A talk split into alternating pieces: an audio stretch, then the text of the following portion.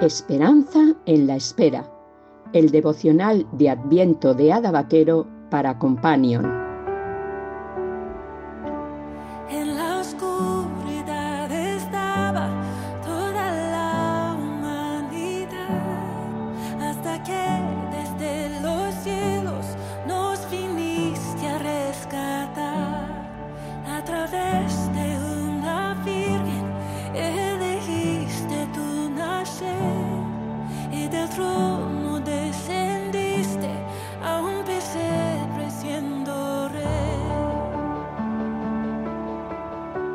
Día 7 de diciembre.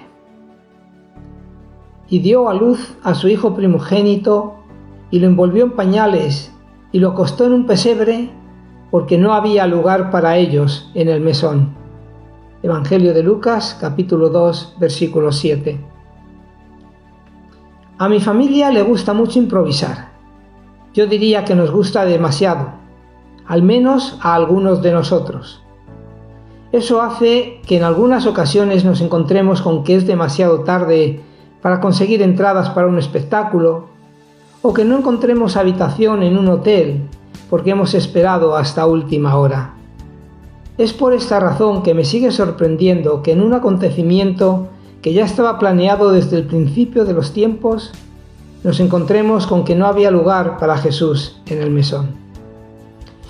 ¿Cómo es posible que al Padre Celestial se le olvidara reservar un lugar, aunque solo hubiera sido en una casita humilde, pero caliente, para que el Hijo naciera al menos en unas condiciones dignas. ¿Acaso no le importaba la angustia de esa pareja a la que había escogido para llevar a cabo sus planes? ¿No se daba cuenta del sufrimiento de una madre que ve que su hijo va a nacer en un lugar sucio y solitario? Está claro que no es así. Dios tenía todo planeado y su plan era reservar para su hijo el lugar más humilde y las condiciones más difíciles. ¿Quién se atrevería a echarle en cara a Dios que no entiende su sufrimiento? Dios se hizo hombre en medio de circunstancias muy difíciles, en medio de mucha angustia y desesperación, en medio de privaciones y persecuciones, en medio de suciedad, frío y desamparo. Así fue su vida desde el comienzo. Nadie puede decir que nuestro Dios no entiende por lo que está pasando, porque decidió identificarse con los pobres, los que sufren, los que carecen de lo más mínimo, para que podamos venir a Él en busca de calor, de ayuda, de consejo, de provisión y de esperanza. A pesar de tener todo planeado desde la antigüedad, Dios no quiso que hubiera lugar para Jesús y sus padres terrenales en el mesón. No fue un accidente, todo había sido cuidadosamente planeado por el Padre. Todo, hasta ese detalle tenía un propósito que no siempre podremos llegar a entender, pero que por fe sabemos que es así. Si eres hijo de Dios, si has entregado tu vida en sus manos, no hay nada de lo que te ocurra que no tenga un propósito en los planes de Dios. No te prometo que siempre entenderás lo que te ocurre. No puedo asegurarte que vaya a ser fácil.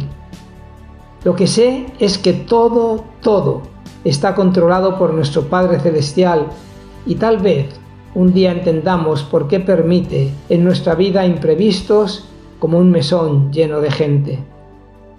O quizá cuando estemos con Él y podamos ver su gloria cara a cara, ya no nos importará nada el porqué de tantas cosas inesperadas que en un momento de nuestra vida nos causaron dolor o desasosiego. Saber que nuestro Dios es soberano y que nada escapa de su control debe traer paz y consuelo a nuestra alma, especialmente en esas circunstancias en las que no podemos ver ni entender sus propósitos. Oración.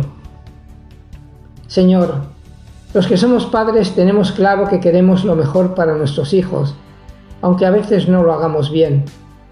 Sabemos que tú, que eres el Padre perfecto, también quieres lo mejor para tus hijos.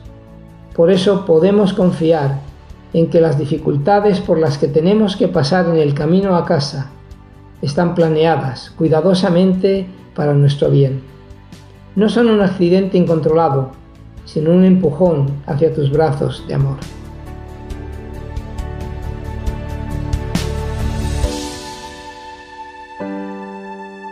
Companion, la Asociación para el Cuidado de los Mayores, te ha ofrecido Esperanza en la Espera, mientras llega la Navidad.